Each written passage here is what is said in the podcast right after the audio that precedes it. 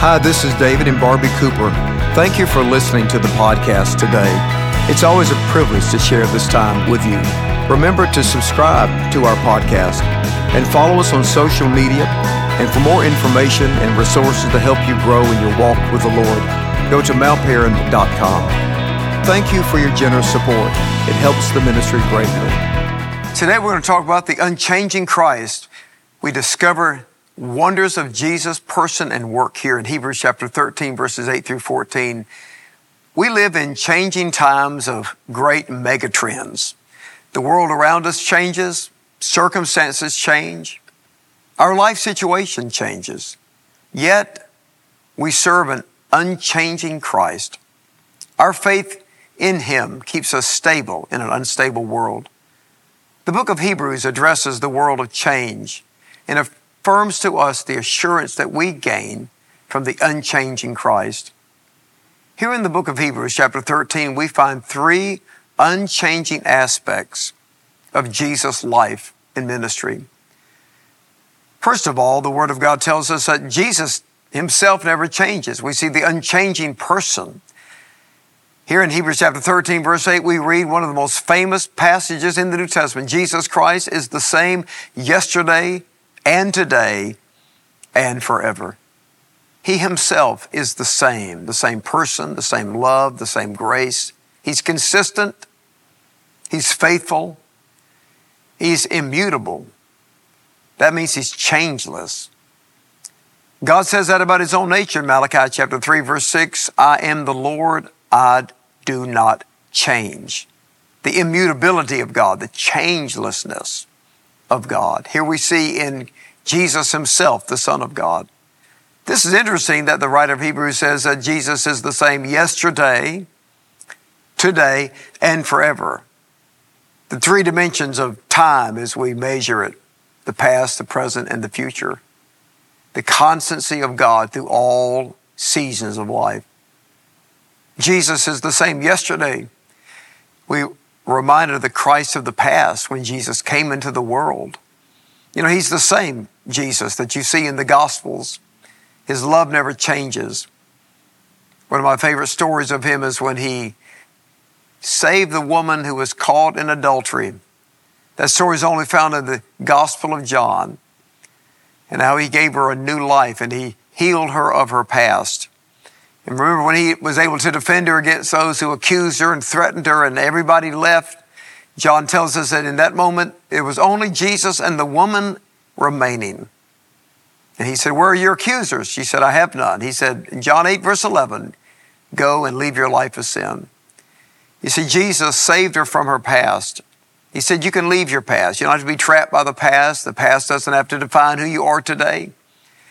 And today, you may have some things in your past that you just keep carrying with you things that you regret, things that you're ashamed of, things you're embarrassed by. But you know, Christ is the Christ of the past. And in Him, if you give Him as your, your past, He says, No, you go from this place. You know, you leave your life of sin, leave your life of failure, leave your mistakes behind. Leave the hurt behind that others have done against you. You don't have to be bound by your past or live in your past today or be haunted by your past. Jesus frees you from your past. But he's also the Christ of today, the God who is with us today. Jesus said in Matthew chapter 28 verse 19, I'm with you always, even to the end of the age.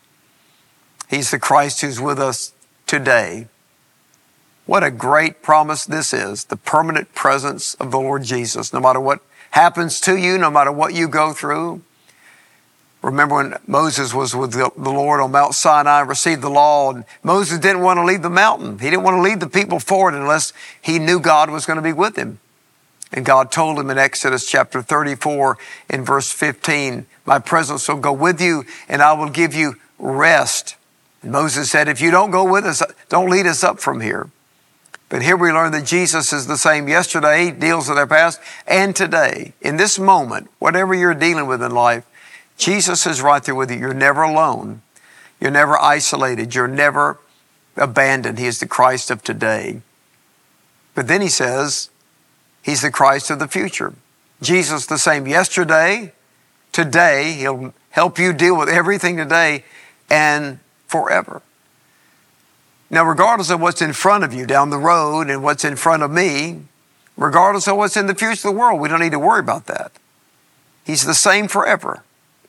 He'll be with us, He'll pro- provide for us, He'll protect us. And the truth is, He'll lead us into the future. So many people want to know their destiny and the direction, but if you'll trust the Lord with your life, He'll lead you where you need to go. Romans 8 and 14 says that as many as are led by the Spirit of God, they're the sons of God. You don't need to worry about your future, worry about where you're going and try to figure out how your life is going to turn out.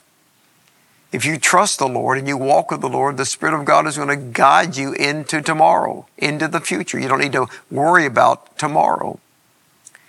When you worry about tomorrow, you can't focus on today. Jesus said in Matthew chapter 6 verse 34, do not worry about tomorrow. Tomorrow will worry about itself.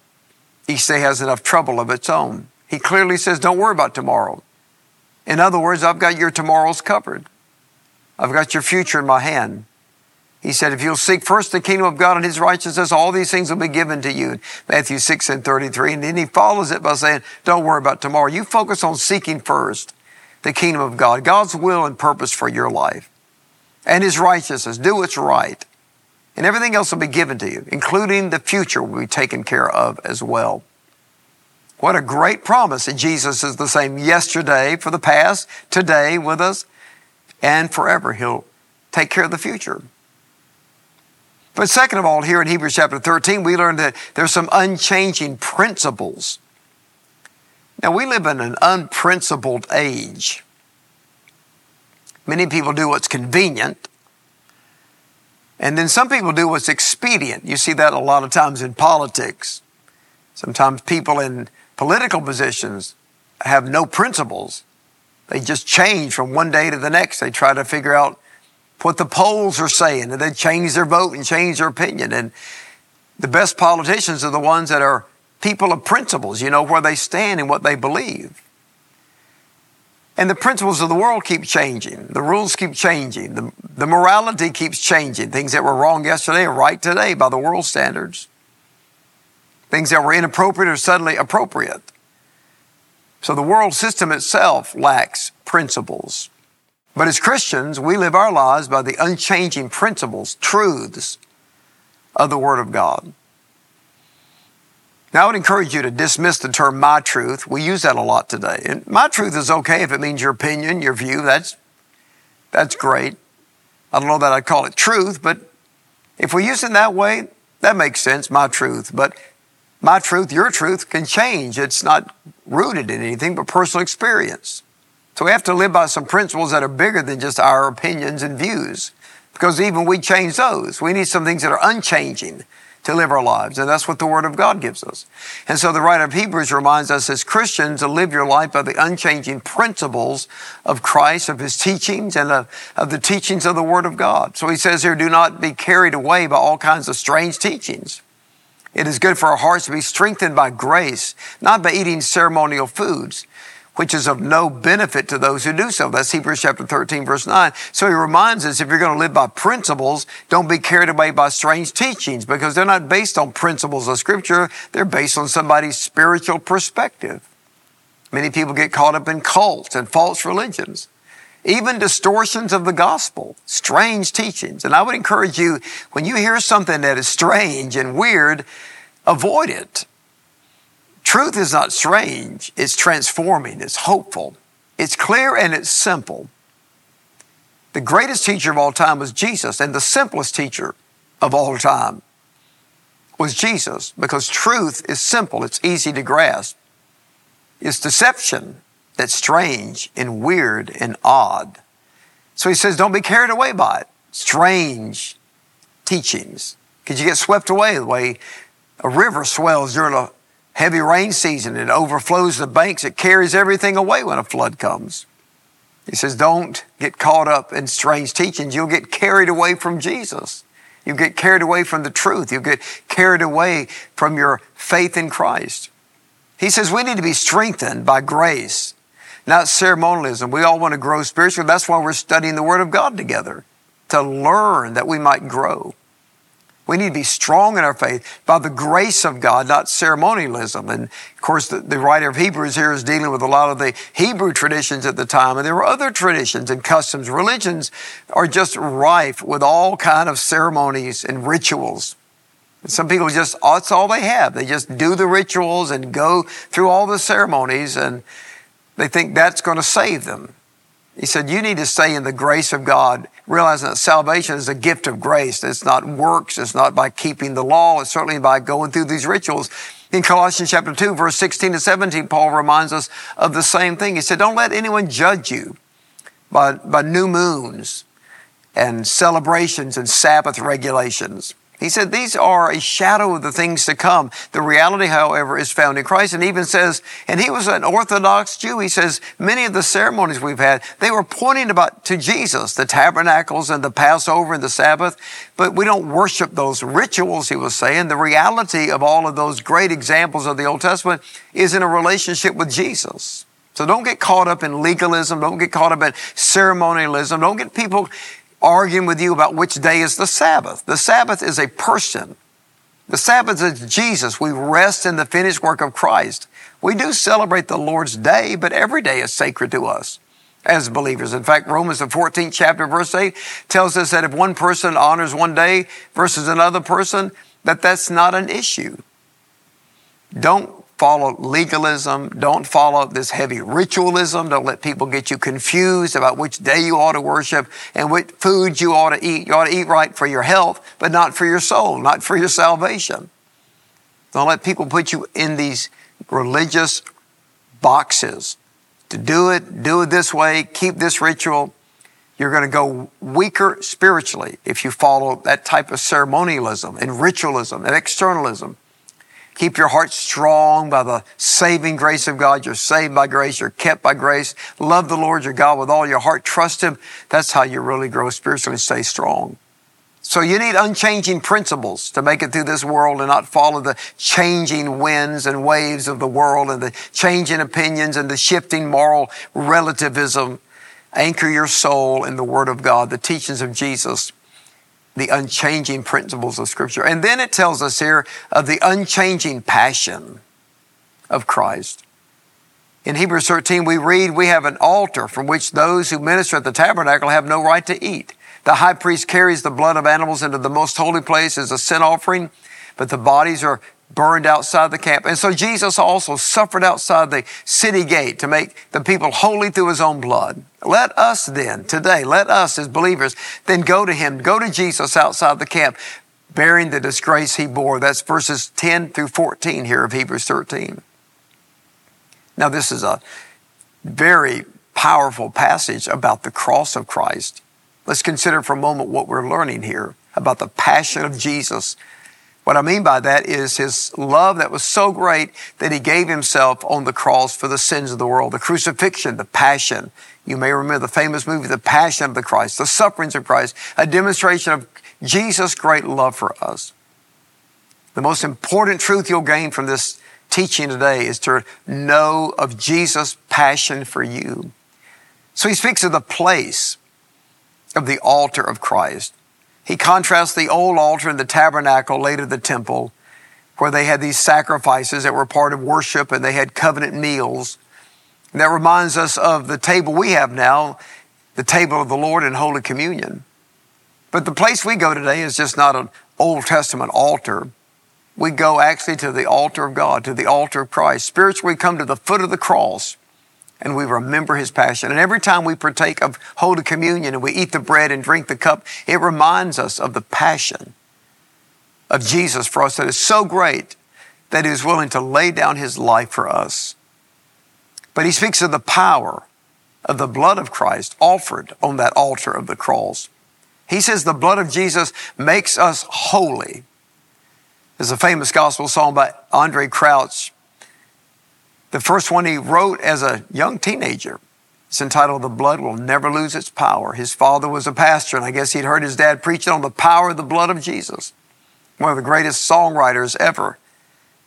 His first song, The Blood Will Never Lose Its Power. He's reflecting on the power of the blood of Jesus to make us holy. He says that Jesus made us holy, and the word holy means special, set apart, sanctified, consecrated, dedicated to God for His glory. We don't make ourselves holy through our good works. Jesus makes us holy by cleansing our sin, by sanctifying us by His blood shed at Calvary. You see, it's all by grace, not by works. And finally, we learn of the unchanging promise of the Lord to us in verse 14 of Hebrews 13. For here in this world we do not have an enduring city, but we're looking for a city that is to come. I was born and raised in this great city of Atlanta where I pastor now. I've watched our city go through a lot of changes. It's not an enduring city. It's always having to be upgraded. But you know, I'm a citizen of another place, of the New Jerusalem, the heavenly Jerusalem, the city of God. The book of Hebrews itself tells us of Abraham, the great man of faith, in the 11th chapter, verse 10, that he was looking forward to a city with foundations whose builder and maker is God. And in this world today, whatever city you may live in, here in Atlanta with me, around the world, around the United States, wherever you are, those cities, they decay over time. They have to be upgraded. But you also belong to a heavenly city, a city with foundations whose builder and maker is God. And the greatest promise that Jesus ever gave us and the reason you need to become a follower of Jesus is the promise of eternal life. No other religious leader ever promised people eternal life, but Jesus promises it and shows us the way to receive it. The most important thing Jesus ever said in this world are these words God so loved the world that he gave his only begotten Son, that whoever believes in him should not perish, but have everlasting life. Today, if you'll believe in Jesus, you too can have eternal life. And know that one day you too are headed for a city with foundations whose builder and maker is God. Join me today for prayer. Father, today I do pray that every person listening to the Word of God today will come to know you through faith in the Lord Jesus Christ. Bless your people today. Give us grace, strengthen our hearts by grace. If any of them, Lord, are confused by legalism and ritualism, I pray today that they will flee from all of that strange teaching and anchor their souls again in the simple saving grace of the living Christ. Bless your people today, I pray in Jesus' name. Thank you for joining me for this time of digging deep in the book of Hebrews. It is a fascinating book filled with incredible, great spiritual and practical truths for life. If you've accepted Christ today as your Savior, let me send you a free copy of Fresh Start. We'd love to bless you with this book that'll help you grow in your faith in the Lord Jesus Christ. Let me ask you to follow me and Mount Paran Church on YouTube. There's the Pastor David Cooper YouTube channel and the Mount Paran YouTube channel, and you can check out all the, the worship services, the Bible studies, the preaching. So let's stay connected as a church family. Thank you for all you're doing to support the Mount Paran ministries here in Atlanta and around the world. I'm looking forward to seeing you this Sunday for worship. Make sure you invite somebody to come to church with you this Sunday. God bless you. I'll see you Sunday for worship.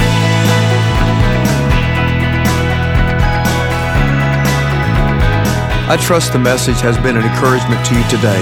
Remember to follow us on social media and connect with us at mountparan.com. I'll see you right here next week for a fresh message from God's Word.